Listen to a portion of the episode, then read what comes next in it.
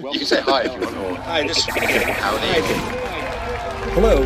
Hi.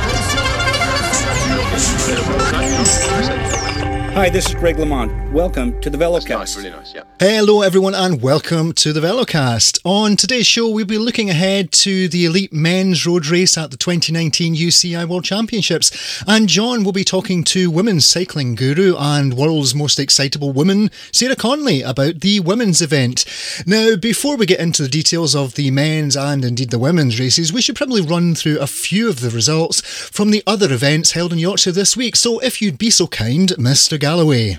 Well, I started by watching the under 23 men's time trial. Um, because I wanted to see, you know, these guys are the the stars of the future, just as the junior races are. When they get to under 23, the people we're going to see Actually, with what we've seen this year, the people we're going to see are already as old as they need to be to win the Tour de France, aren't they? But Apparently so, yeah, yeah. essentially, it was a swimming pool. I thought I was watching a synchronised swimming competition instead of time trialing. Whatever commissaire was there and let that go ahead in those conditions should be sent for a re education course at Aigle. There was a serious, serious chance of people being injured.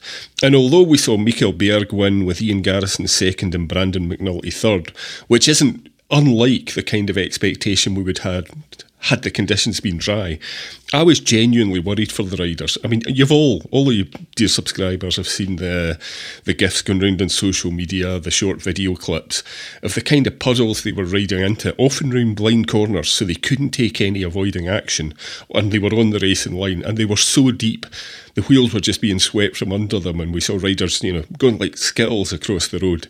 It just should have been stopped. So strong riders who are the future of the sport, but conditions that somebody should have had the guts to say, yes, it's the World Championships, yes, it's the UCI's big payday for the year, but these are conditions that sh- we just shouldn't be racing in.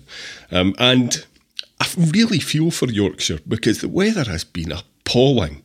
I mean, I can't imagine anybody is looking at these pictures and going, that's Yorkshire for my holidays next year. You know, it's not like it was during the Tour de France, but we have to have a bit of common sense and protect these riders' safety. I mean, crashes have just been a feature of the entire week. And not that I'm at, at all seeking to, to mitigate what, what you're saying. It just it struck me there. Actually, what would you do if any of these races are are cancelled? I mean, do we see either the, the women's or, or the, the men's event has to be cancelled this weekend because of really biblical conditions? And the forecast says they might. well, yeah, I was going to come on to that, but but yeah, what what happens to the rainbow jersey for for next year? Do we not not have one if there was no title awarded? I don't know. Maybe you just you, you, you just put it in one of kind of Houdini's water escape cabinets and just put it on display for a year. It's a serious thing. I mean, we've seen it with Wimbledon, and what they do there is, of course, they just we've seen it extend into another week, um, and the the logistics of that for a UCI World Championships are horrific. But you do have to have rider safety, certainly first in uh, first in your mind. I notice that the UCI have announced a partnership with Zwift, so maybe they just move it to the latest, you know, the nearest kind of sports hall or something, and do it on that next year. Hook But- everyone up to turbo trainers, yeah. well, they are having an, an e-cycling competition, which is, I mean, if people think time trialling is boring, get your seats ready, folks. That'll be turgid beyond belief. But No, I'm, I'm not touching that one with a, a, a, a sticky one, as, as they say.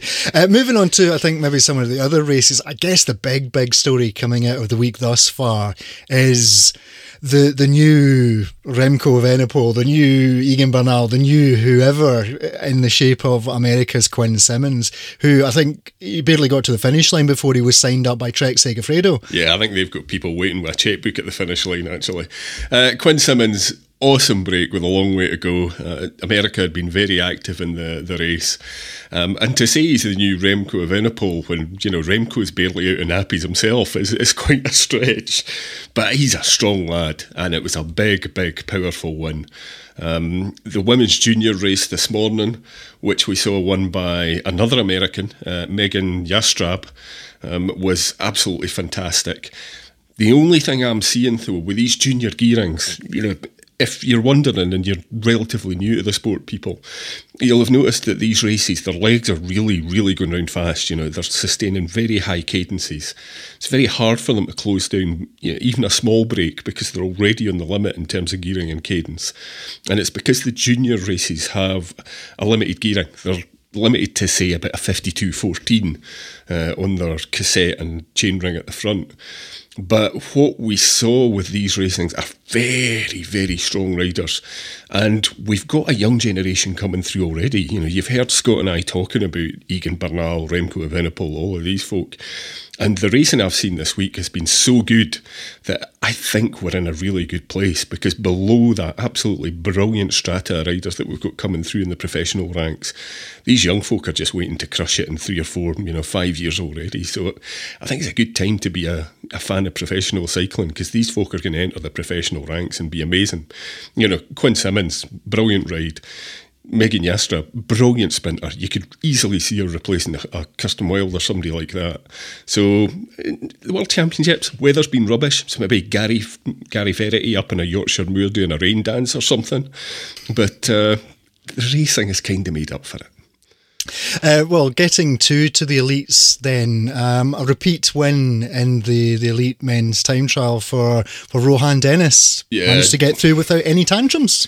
Dominant, dominant race. I mean, I, I thought he was going to ride D badge Trek. In fact, it was a, a D badge BMC time machine that he rode. Uh, but I mean, he was he was fastest at the first check. There was nobody that even touched him. We'd seen some really, really strong performances. Uh, we'd seen Victor Campenaerts, who was a big favourite for, you know, certainly a podium before the start. Yves Lampaert, we talked about them in the preview.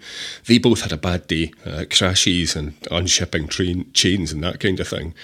But the Belgians had that secret weapon, young Remco, and it looked like he was going to be a certainly a contender for the top spot. But Rohan Dennis was having none of it. You know, we haven't seen him since his uh, somewhat ignominious departure from the tour, but he's clearly been preparing. He's been talking about having help from coaches with his mental approach to the sport, you know, refinding his motivation. And he just absolutely nailed it. You know, nobody was even going to come close.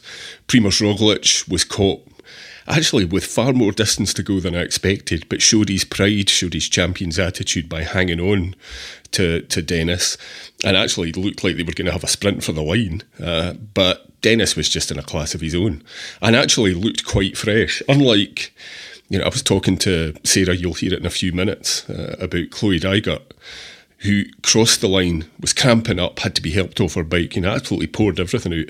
Dennis looked like he could have gone round for another lap at the time trial course. Well, you talked uh, briefly there about uh, your chat with Sarah, so I think this is probably a very, very good time to hear exactly that. Welcome to Sarah Connolly, who's joining us again to talk about the women's races at the World Championships in Yorkshire, uh, or the big swimming pool that lives in England as we know it now. Um, it's it's been quite a quite a week so far, and the forecast for the women's road race is is quite interesting too. So that I think affects some of the predictions that are going to come up. Because so, some people respond better in bad weather than others, but it's certainly been interesting racing, isn't it? you know what? I am loving the BBC journalists going, oh my God, German rider, Dutch rider, it's been raining. And they go, yeah. Yeah. I mean, it's not. It, we got to, got to face it. Like, remember the Omloop Van Bo- the Omloop Het Nieuwsblad a couple of years ago, where Marijn de Vries got frozen eyeballs because the weather was so bad. Yes, it's raining a bit, but you know what I mean. This isn't that bad. It's it, it's you know, fuck it. It's raining. I'm sorry, I swore. That's so bad. No, it's okay. You're allowed to swear. People ex- would expect nothing less of you, Sarah. Um, let, let's let's keep this tight. It's not that big a deal. Let, us keep this one tight because this is part of the main show as opposed to just you and I having a nice chat. So let, us try and be somewhat professional, right? Okay. Uh, which will be a first for us, let's be honest. Um, women's elite individual time trial. Uh, Chloe Dygert has, has set the internet alight with the biggest victory, um, both in time and I think in percentage of winners' time versus runners up in world time trial history. Um, what a lot of people seem to have forgotten about Chloe is her palmares before there. This uh, none of this oh. came out of the blue, did it? No, no surprise. When she she was when she was a first year junior, she had a leg injury or something like that. She got a degenerative back injury. She had to stop playing basketball, and so she first appeared as a second year junior, where she went to Richmond and absolutely dominated the ITT and absolutely dominated the road race by riding away bang, bang, bang, won. She's then turned to track. She's got, you know, gold, Olympic silver, gold medals, team pursuit, bang, bang, bang. The only thing is, she is following very much in the footsteps of Kristin Armstrong, her mentor, um, you know, multiple world champion, multiple Olympic medalist. The Kristin Armstrong model basically became don't bother actually riding any bike races against the best riders in the world. Just stay in Idaho, practicing ITT obsessively let other people get your qualification points, then come over and win. It's a clinical approach, which I know kind of rankles for you, doesn't it? It really rankles for me, and it's like it's difficult because you know I love Ellen Van Dijk. I mean, Ellen Van Dijk sadly can be the ITT because of her horrible crash in the Boels Ladies Tour, but she, um, Ellen is a super hard rider who will spend the entire season racing her heart out as the ultra domestique, like the queen of the domestiques, the most amazing. You may as well have six more riders on your team domestique. And then she raced, raced the time trial against some person, and it's not just Kristin Armstrong. Linda Villumsen used to do the same thing. Someone who just rocks up out of nowhere, having just been a time trial expert, and wins. And I don't like it. I, I you know, if uh, Chloe Dygert has never raced a UCI race in Europe. I'm not even sure if she's raced in Europe at all, to be honest. She's probably done worlds, but like if she I she, don't think she has. I don't. No, she hasn't. She and I don't. I don't. I I, I appreciate and admire her strength, but you know, they go, "Oh my God, Chloe, it was raining," and she's like, "Yeah, I live in the Pacific Northwest." You know, like it just like rains continually up in there, doesn't it? It's like it doesn't make a difference. I I don't like it personally, but I, I I mean, this is the thing about time training. You can choose to do nothing but and win.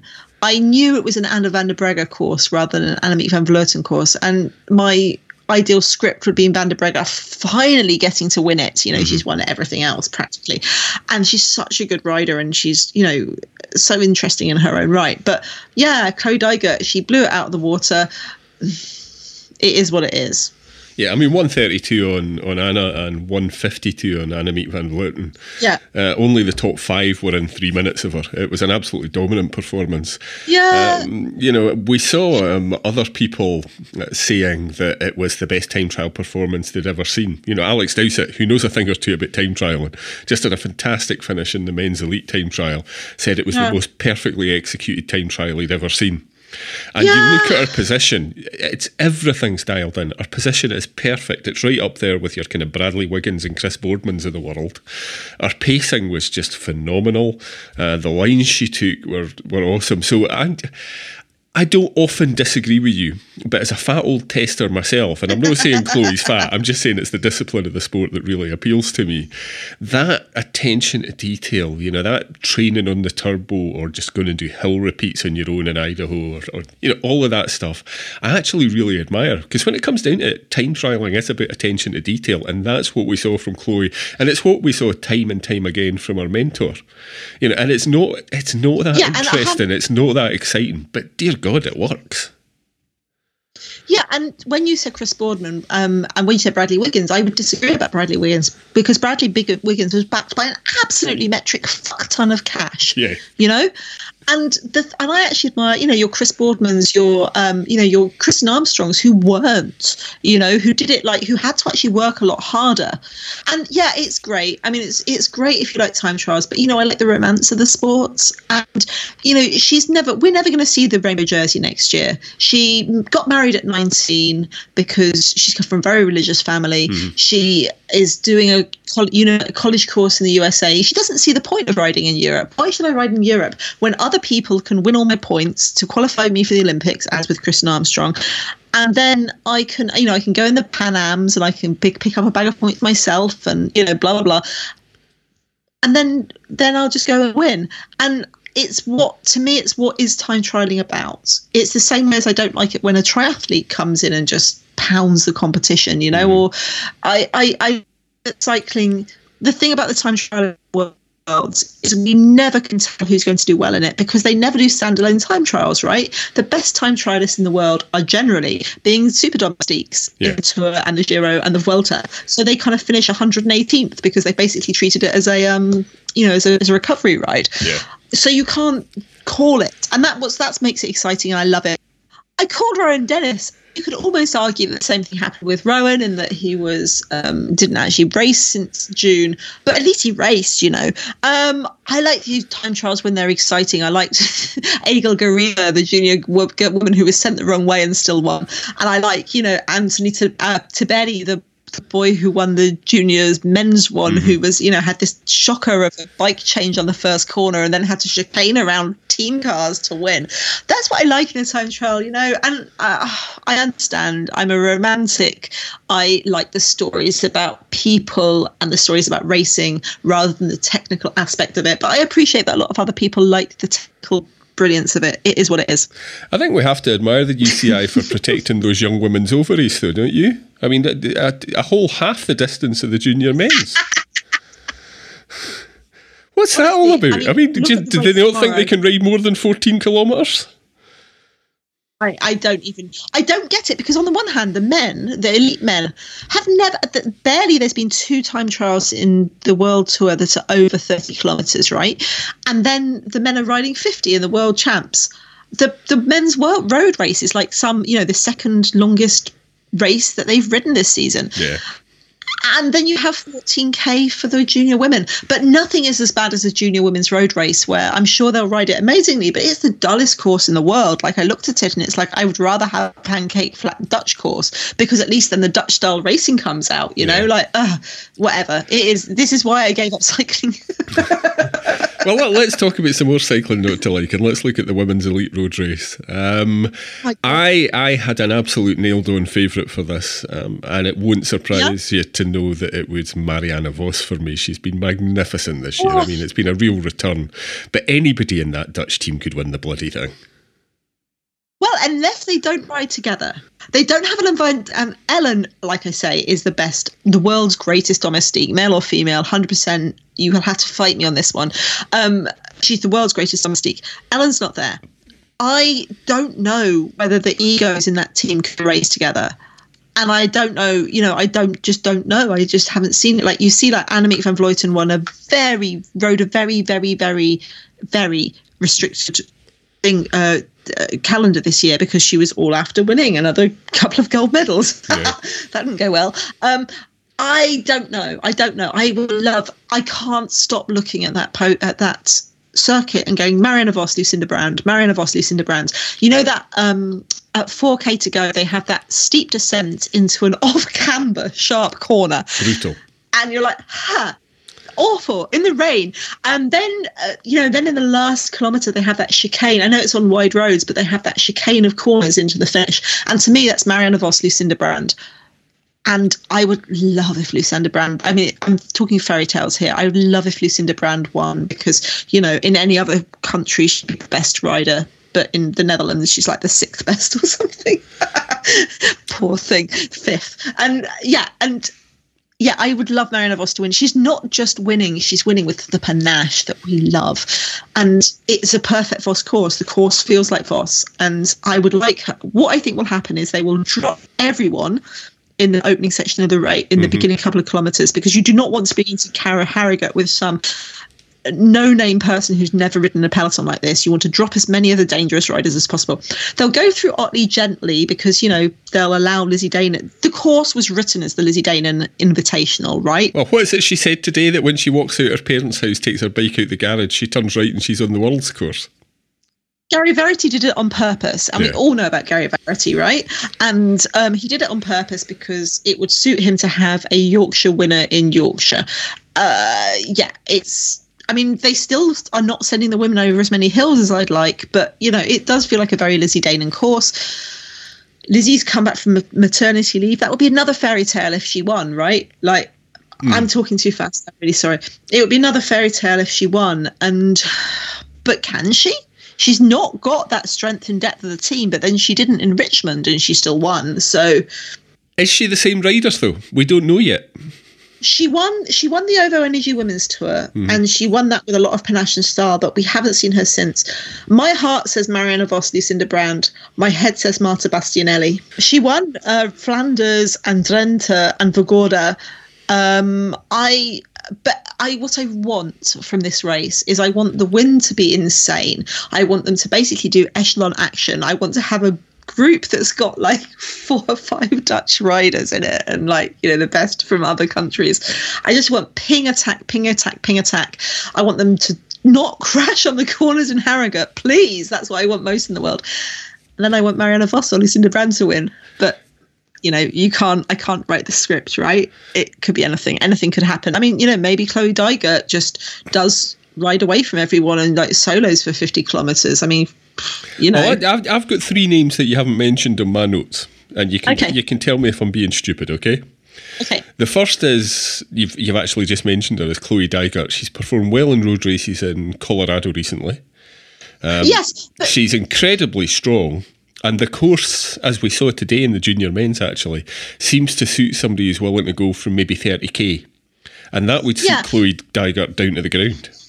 I mean, yes, but it would also suit Anna van der Breggen, Elisa Longo Borghini, etc., etc.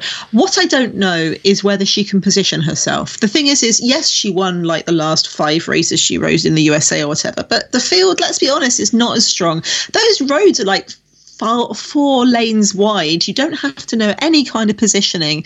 You just use power. Yeah. Now, I she's a good crit rider. She won the Winston Salem crit, for example, just off the top of my head. But I would hope that this isn't a course where just someone who's not bothered racing all season against the pros and has trained and trained and trained and just like has only got one peak of the year, two peaks of the year because she's a track because she's a trekkie, right? Mm-hmm. It just goes and like blasts off from it. But there's also, you know, I mean, look at how Ellen Van Dijk or Elisa Longo Borghini were in Flanders attacking in the wrong place and doing 30 kilometer solos at the end. It's not unusual in women's cycling to do that. I just think that I mean maybe I would just be very unhappy if it happens. So maybe I'm just like in denial. But anyway, who's who else is on your list? Cassie Kasia Niewiadoma. Uh, the way she won Amstel, love would- Kasia. would- uh, she's one of my favourite riders. Um, I adore her. I would cry tears of happiness, but I don't think it's climbing enough for her. yeah, I, I think you're right. It's just I was looking back in the season so far, and I think the way she won Amstel, would that kind of that kind of late, kind of strong, strong push with somebody chasing hard and not quite being able to get back, would would be the mark of that. And the other person is, you know, Yeah. you were talking about was it Lucinda Brand being your your kind of heart's choice. Yeah. For Yeah. me, it would be Amanda Spratt. Because we saw her dig Oh. so hard in La Course, and then you talked about panache. You know, Mariana just crushed that and won that race beautifully. But my heart was with Amanda that day, actually. Spratty is adorable. I love her. She's a like little punchy pocket rocket, you know. But I don't know whether Spratty's got the winning.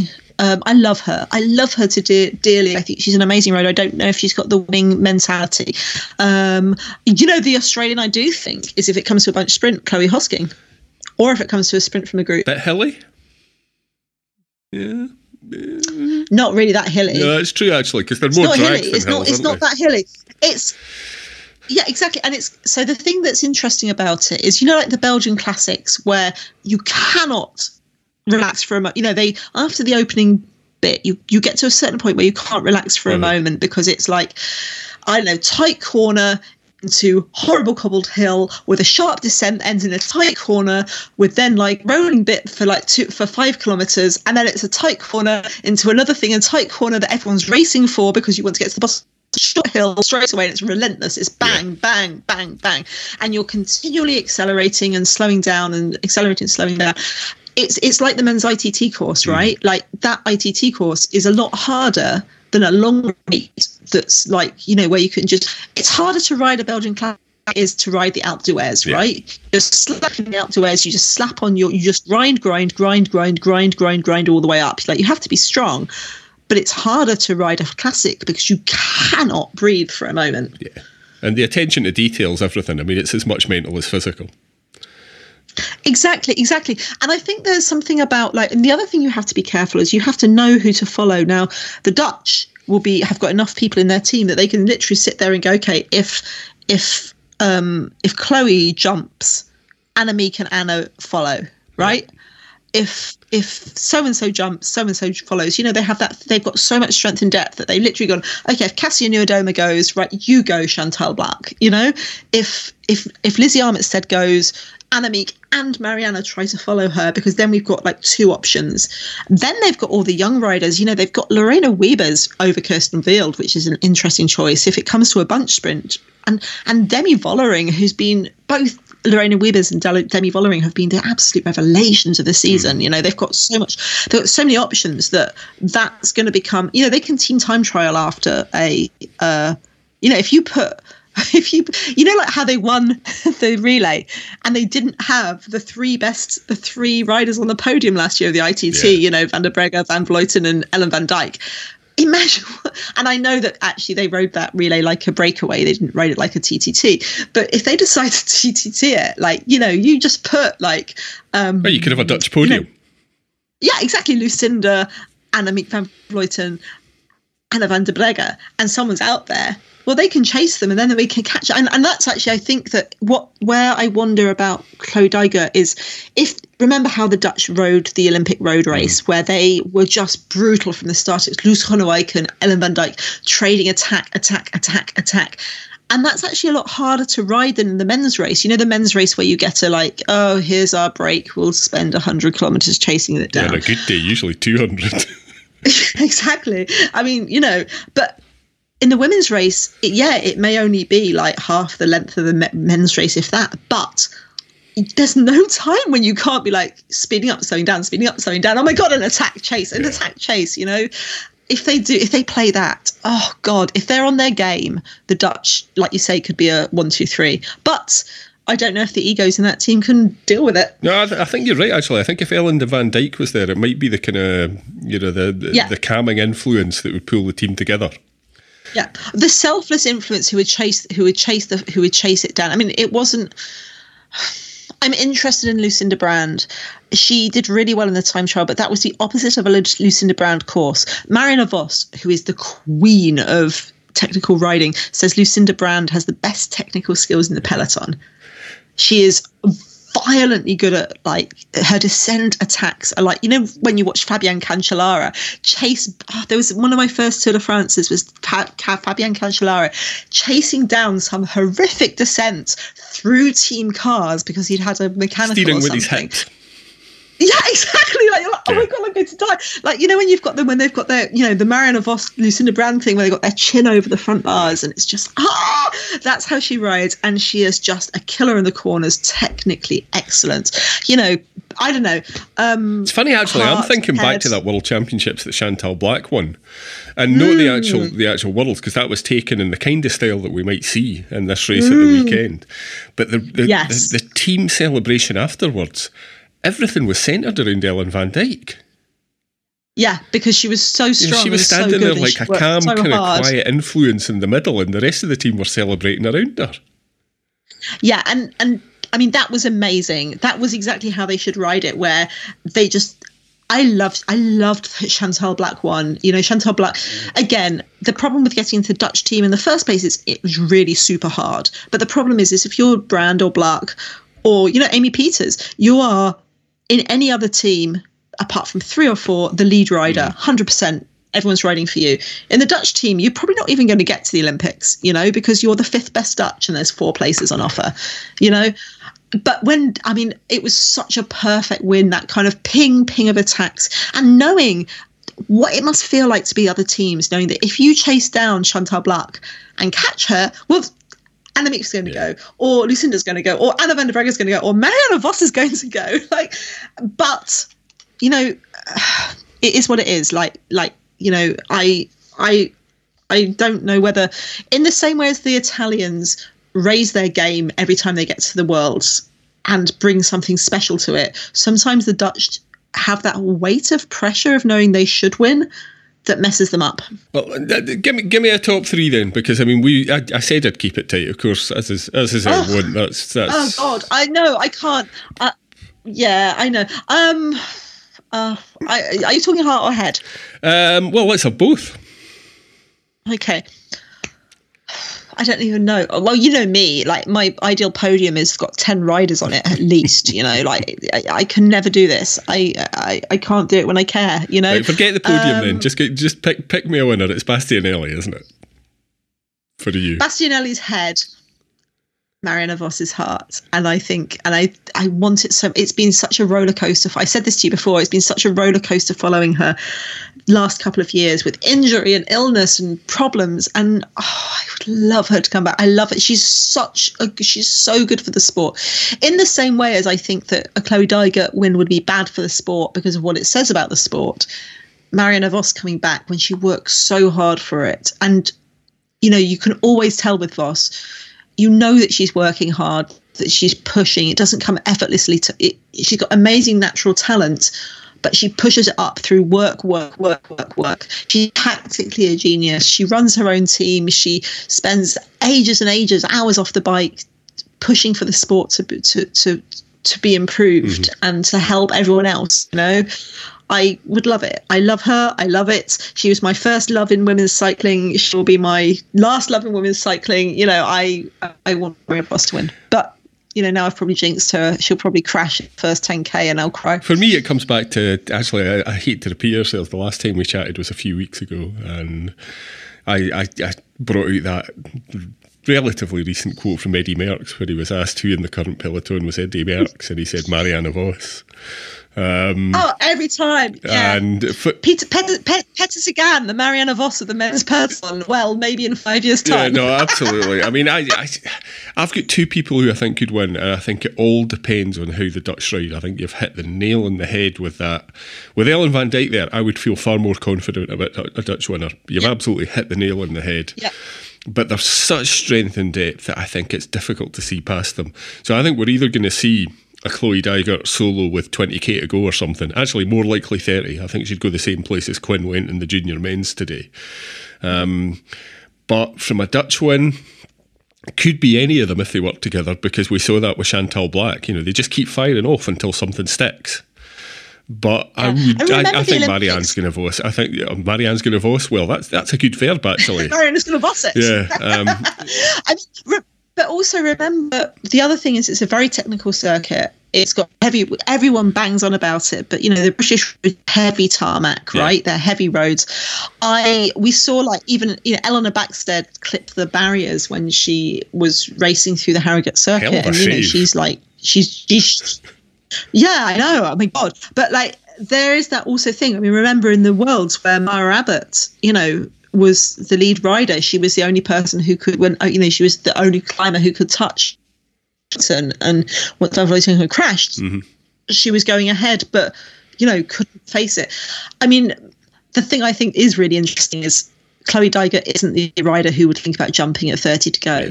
Could we get Elisa Longo-Borghini jumping at 35 to go? You know, maybe there's there are so many riders who could win this, and we haven't even got close to touching most of them. But you know, I there's so many riders I want to win it, John. I just yeah. Well, I hope you'll I hope you'll you'll come back next week and chat to me about it. I will. I will always. Uh, thanks again to Sarah Connolly for, for joining us. Always good to have her on the show. Right, let's get ourselves to the Elite Men's Road Race, which is coming up this weekend. It's a very, very open field. There are some standout favourites, of, of course, but before we get to the, the favourites, maybe just a, a, brief word or so about the the the, the route that the men will face. Well, there's a, there's a kind of big bit before they get into what's now become a very familiar finishing circuit in Harrogate to us. Uh, they go over the claims of Cray, Buttertubs, and Grinton Moor, and they're by far the biggest obstacles of the day. Um, but they're so far from the, the finish that they might make an impact in terms of, you know, those early breakaways that we see in World Championships because the course is so long that it's just, you know, it's left to hang out there until the racing proper starts. Um, after that, what we've seen actually is a course which is very technical. You know, the finish is the speed. I, I when we were talking about the junior racing, I was worried because they were having some trouble on that finishing circuit with some of the corners, whether they were dry or wet.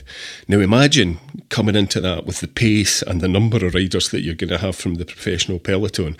Now, they've got greater bike handling skills, maybe because they've got more experience at that kind of thing. But we've had people like Jan Bakelants talking about how dangerous the circuit is. So I'm slightly worried about that, particularly if the conditions that are forecast come to come to bear on Sunday. But it's so long that it's going to be a race of attrition. You know, we've talked about Mathieu van der Poel doing an extra 100 kilometres after other races. And I think it's when we get to 220, 230 kilometres, 20 or 30 kilometres from the finish on that circuit, which isn't that hard. You know, it's technical, but the climbs aren't evil. It's not the kind of thing that we'll have seen earlier in Buttertubs. That the world tour experience is going to come to the fore. The lesser countries are going to drop back, and we're going to see, you know, the Italians who always perform well at the worlds these days since they discovered how to be a team in the nineties.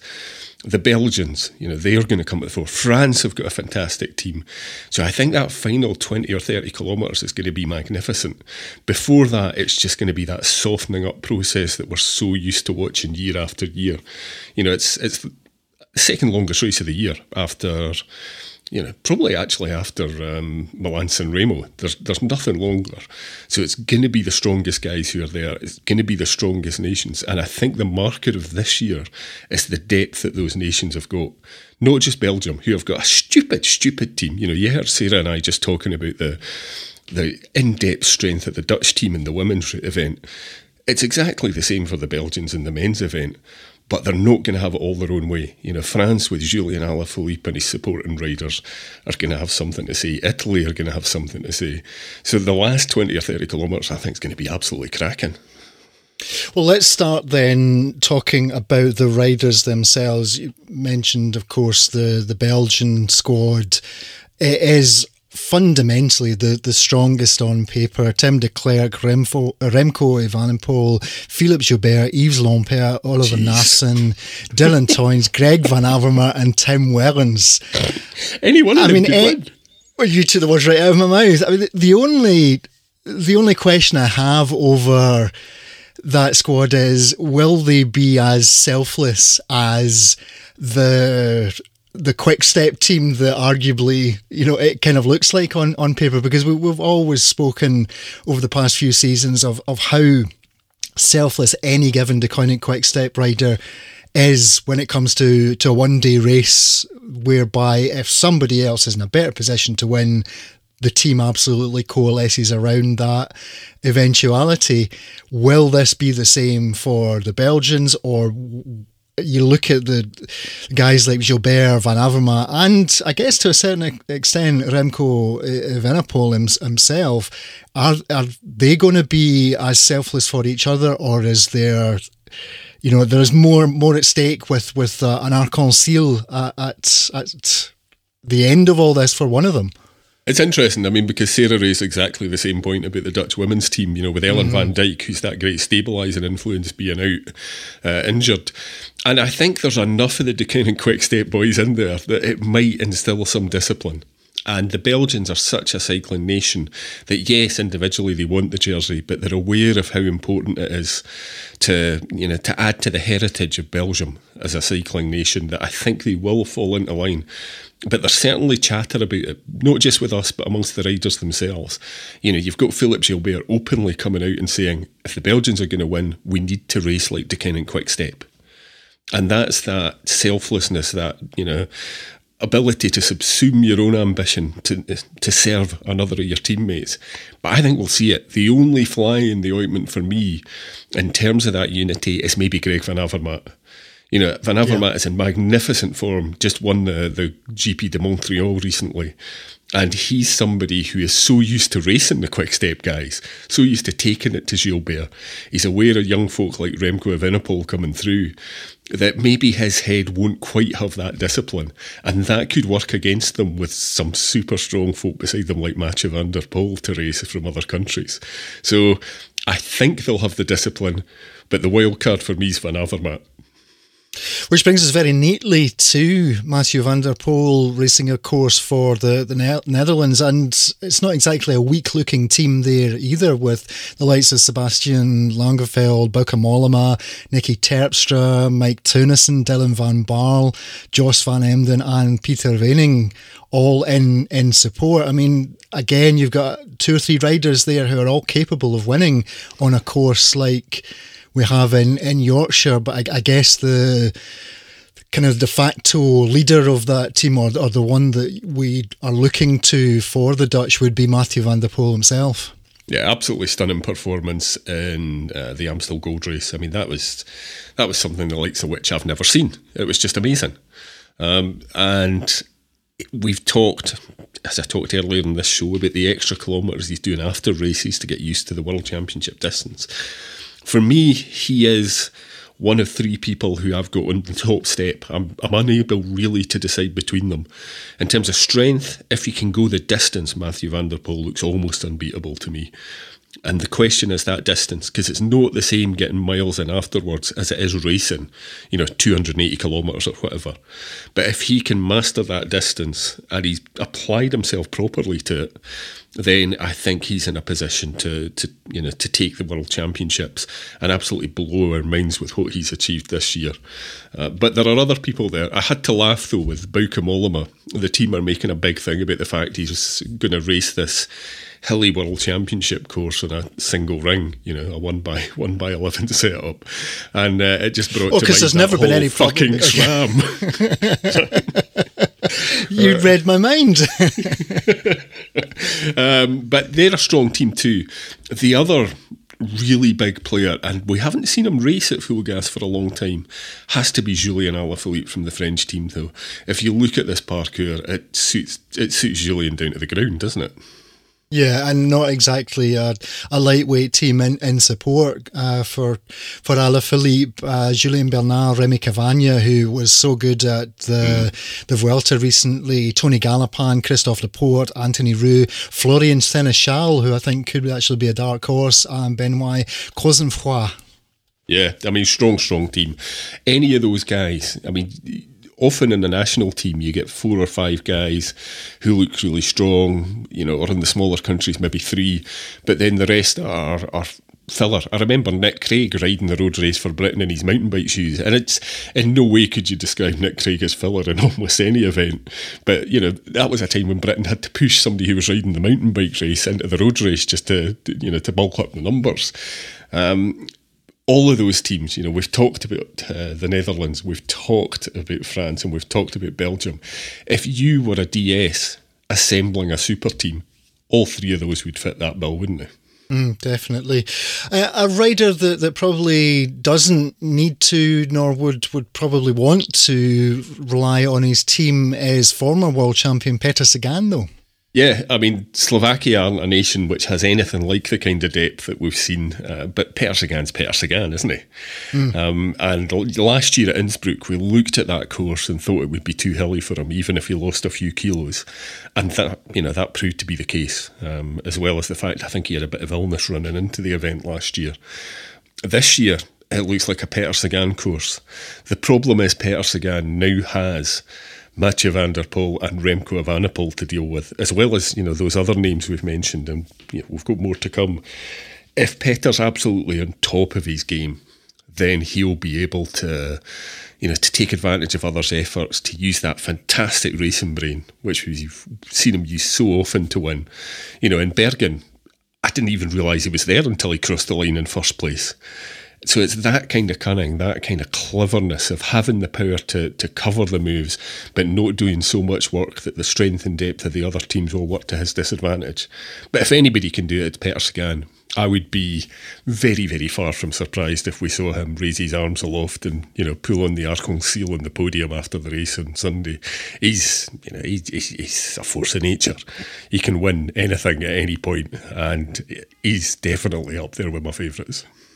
Another strong team, one that you've mentioned in talking about the, the course itself, are Italy, always a, a, strong nation coming to the World Championships. This time, I think it's fair to say behind Matteo Trentin, but there's a couple of names in there that I think could do pretty well, uh, including, including the Tour of Flanders winner this year, Alberto Bettiol. Yeah, Bettiol's um, probably fourth or fifth tier for me in the names I've got on my notes.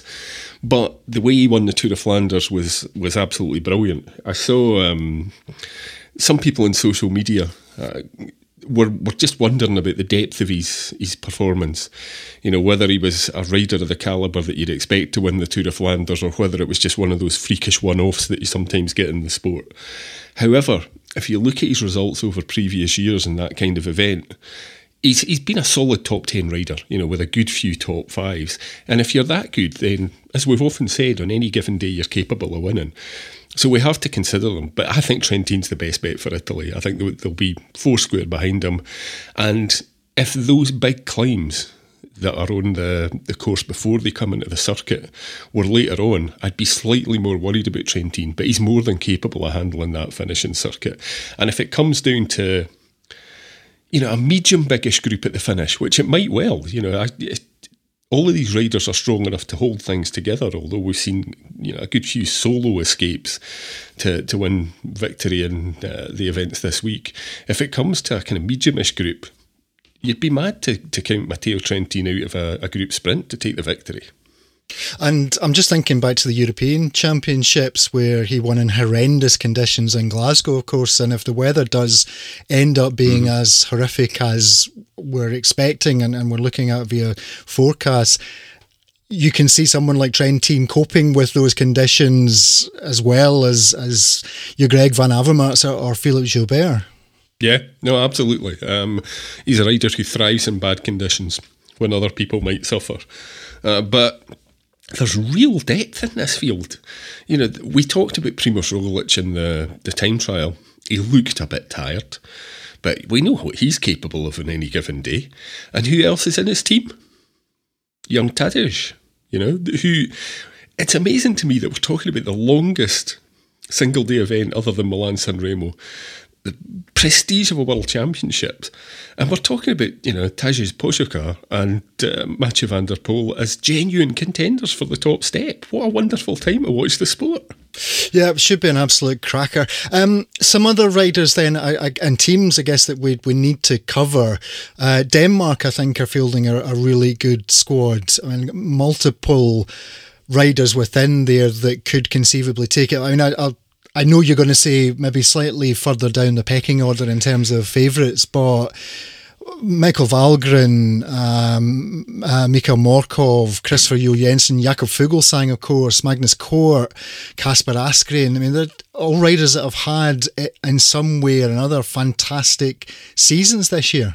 Yeah, of those, I'd actually say Kasper Asgreen's probably my favourite out of that team. Yeah, yeah. Uh, Valgren's off the boil now, uh, and Magnus Cort is kind of he's almost flattered to deceive a wee bit, isn't he? Mm-hmm. I was expecting him to make a far bigger breakout, uh, whereas Kasper Asgreen uh, has been really, really clever. You know, we, we we've watched him; he's been tactically astute this year. He's a strong, strong rider.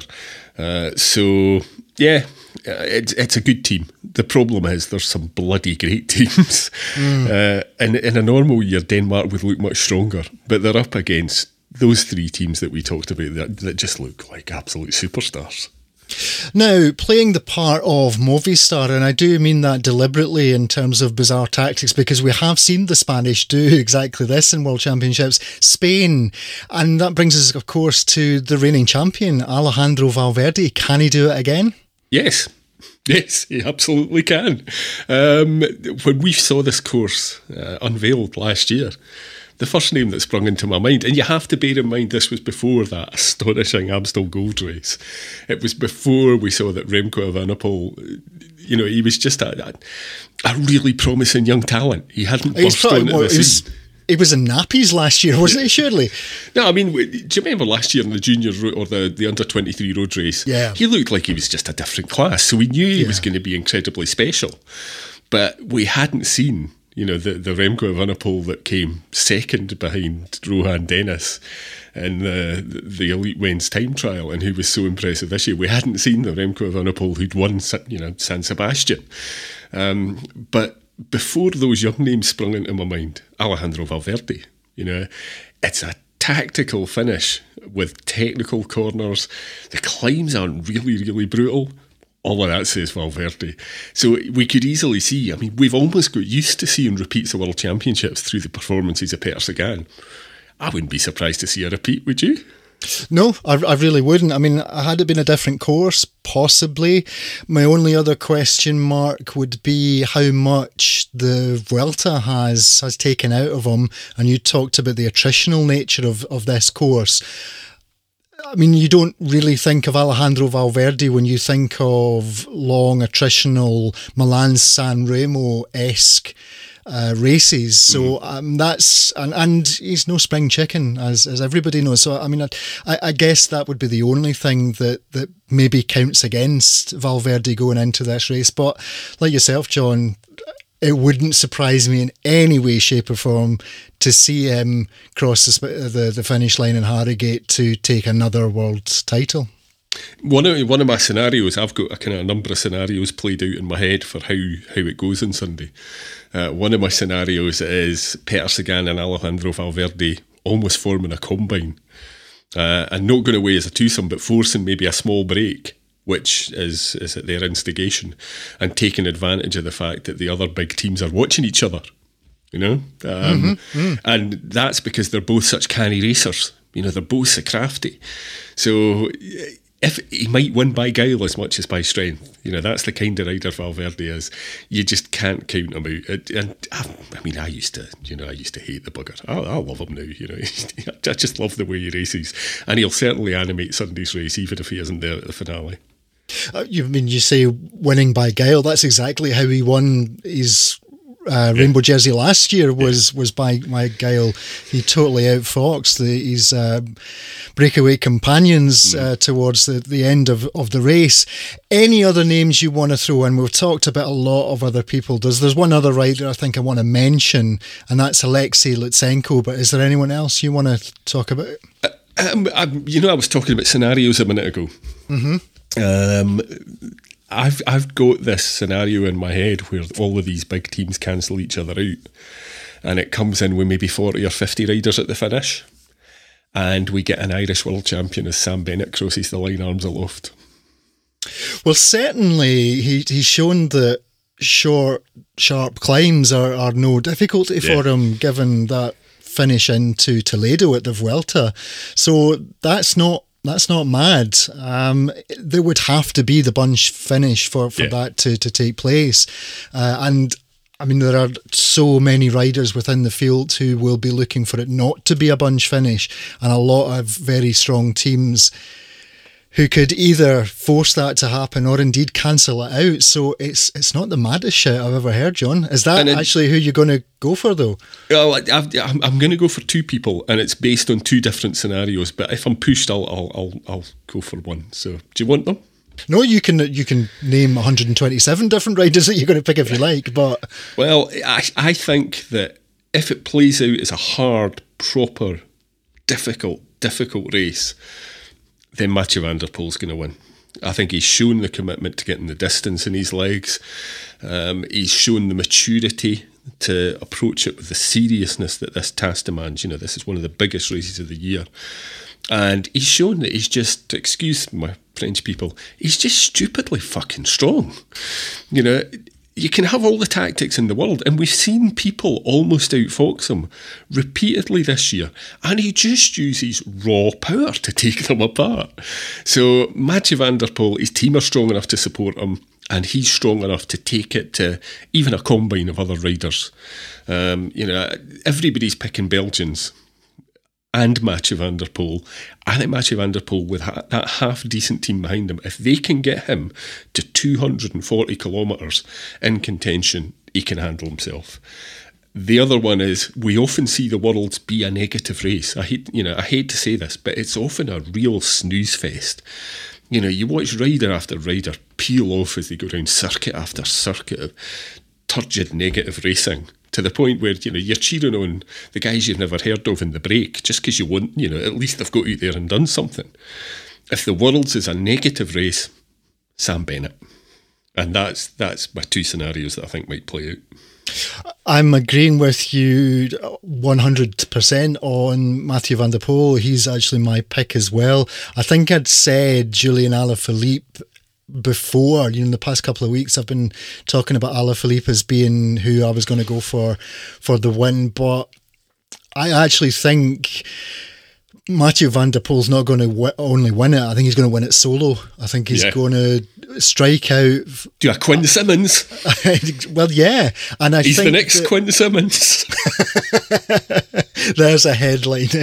Um, I, I think that the strength that the the Belgians and um, the Italians and, and, other teams have, as well as the just the the ego and the stature of riders like Sagan and and um, Alejandro Valverde, may actually end up being. What we've seen this in, in classics races year in year out where riders go up the road and there's a kind of half-hearted attempt to follow, but there's always that look of, oh, I'm not doing all the work here. Yeah. Especially from Sagan. I think Sagan does this quite a lot. You know, why should it be me? Why should it always be me that has to chase? And I think just in a, a split second non decision, Mathieu van der Poel may end up just getting away and riding several kilometres, if not an, an astonishing amount of kilometres solo to, to take a very, very well deserved win. 30k solo. There you go. Yep, yep, yep. Um, and you know that that doesn't sound even vaguely outlandish to me. It really doesn't. Um, we should actually. We got so excited about moving on to Sarah. We should probably say that Remco Evenepoel was behind Rohan Dennis in the team, in the time trial, and a great ride from Filippo Ganna and Ganna in third. Uh, it was a good time trial, and Alex Dowsett, fantastic ride in fifth, and John Archibald did a really good ride as well. So, in case people moan at us for not giving them the results. Okay, I'm, I'm so terribly sorry, people. Uh, a couple of things before we, we go then. Um, talking about races earlier in, in the, the, the event, I mean, we've been heartbroken too many times in cycling, and, and this was almost, I think, as bad as watching poor Thibaut Pinot at the Tour de France. But uh, the young Colombian rider, German Dario Gomez, left standing and in tears uh, by the road at the junior men's event was, oh, I mean, you'd, you'd have to have a heart of stone not to be bawling your eyes out at that. I tell you what, though, that's probably done a, him a lot of good getting a contract.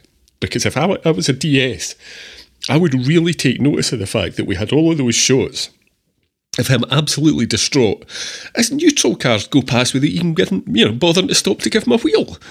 But he's gutted. He got back on his bike and finished 60th. You know, that's the kind of determination and commitment to doing the job that if you're looking for a fantastic super domestique who might develop into something more, I'd be the Trek guy waiting at the finish line, driving a bit down the road to sign him up. A very, very good point. Well made. At one point, I, I genuinely felt that he was going to have to walk the 77 kilometres to and the finish what, line. He would have. He would have, yes, indeed. I feel we should play out the uh, with the proclaimers or something here. But anyway, before we actually go, I feel it necessary, if not bordering on the compulsory, to get you all, ladies and gentlemen, to visit shop.velocast.cc, where you'll be met with a, a range of arc-en-ciel themed vêtements and cadeaux. Yeah, absolutely. They're lovely. I've got myself a nice wee penny for the kitchen. Um, Translation for the non Scottish an apron for the kitchen. Yeah, absolutely. Um, you should also visit velocast.cc, of course, and sign up for the early bird offer. Um, we've had a fantastic September, and I really want to thank you folk for your continuing support uh, for for all of the stuff we try to do. Um, 2020, I think, is going to be a really good year for the Velocast with some new content, uh, some some changes of priorities, and some of the shows, some absolutely new shows coming through. Uh, but we always do a September and October offer, and every year they're absolutely eeksy peeksy in terms of subscriptions. You know, d- d- people tend to split them almost evenly between the two months, and if you do that this year, I'll be very happy. And if you don't, it will make me sad, and you really don't want to make me sad. No, that's my job. Yes. I, I, would also like to say anybody who in the Velocast raffle picked Eeksy Peeksy as the Scottish phrase that John would introduce to the show this week, congratulations. And but, Penny. and Penny, yeah, but Eeksy Peeksy, I don't think you've ever said before. Uh, however, thank you everyone for joining us today as we previewed the Elite Men's Road Race. And of course, thanks to Sarah for her expert and insights and analysis into the women's event. We hope you all enjoy the weekend's racing and look forward to talking to you all again soon for the next edition of the Velocast.